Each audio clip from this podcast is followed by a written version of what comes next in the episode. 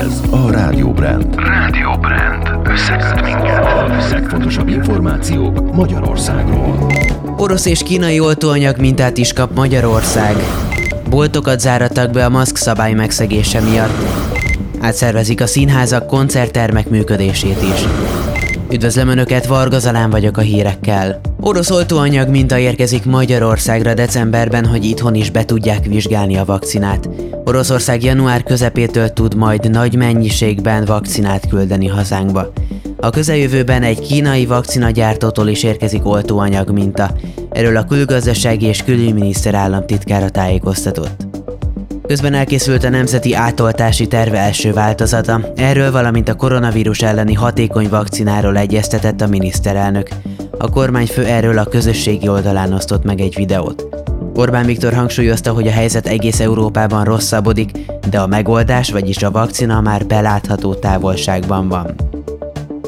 Célirányosan így például tereken és éjszaka is nyitva tartó boltok környékén is fokozottan jelen lesz a rendőrség. Erre hívta fel a figyelmet az országos rendőrfőkapitányság szóvivője.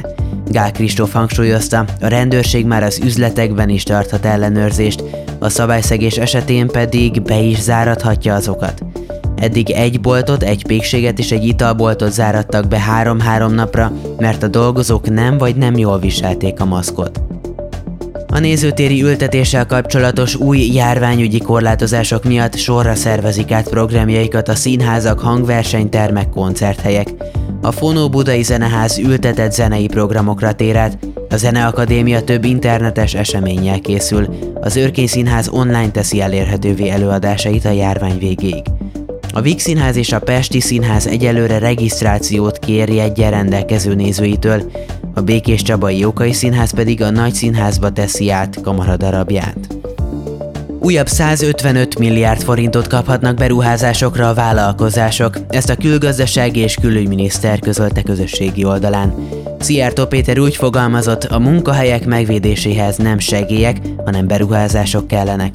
Hozzátette az eddigi beruházás ösztönző programok sikeresek voltak, ezért döntött a kormány a folytatás mellett. Közlekedésbiztonsági akciót tart pénteken a rendőrség. A Light Friday elnevezési programban ingyenesítettek több a láthatóságot javító felszerelést, fényvisszaverő mellényeket, karpántokat és kerékpáros villogókat. Az ajándékeszközöket országszerte 18 megyében és a fővárosban a kijelölt helyszíneken lehet átvenni a készlet erejéig. Szombaton kezdődik a hármas metróvonal belvárosi szakaszának felújítása. Az előreláthatólag másfél évig tartó rekonstrukció során a Lehel tér és a Nagyvárad tér közötti szakasz újul meg.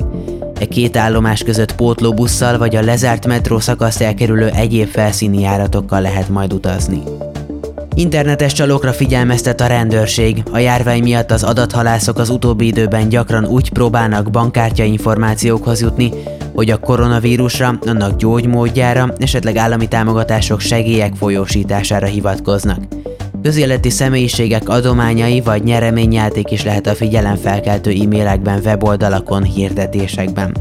Mint írták, a hivatalos megkeresések sosem e-mailben vagy a közösségi médiában érkeznek. Azt javasolják, hogy ismeretlen és ellenőrizetlen helyen senki ne adja meg személyes vagy bankkártya adatait. A Kadarka törköélet idén Magyarország legjobb pálinkája. Az országos pálinka és törköly pálinka versenyre rekordmennyiségű, több mint 400 tétellel nevezett 48 pálinkaház. Híreink végén most jöjjön az időjárás. Pénteken a köd és a réteg felhőzet feloszlása után napos időre számíthatunk, észak-keleten lesz csak gyengén felhős az ég. A szél többnyire mérsékelt marad, hajnalra általában mínusz 2 és plusz 5 fok közé hűl a levegő, de a fagyzugós derült részeken mínusz 3, mínusz 4 fok is lehet. A nappali csúcs 9 és 14 fok körül alakul. A szerkesztőt Varga Zalánt és a Rádióbrend híreit hallották, a következő órában Brigitta hozza a spanyolországi híreket, én most köszönöm a figyelmet.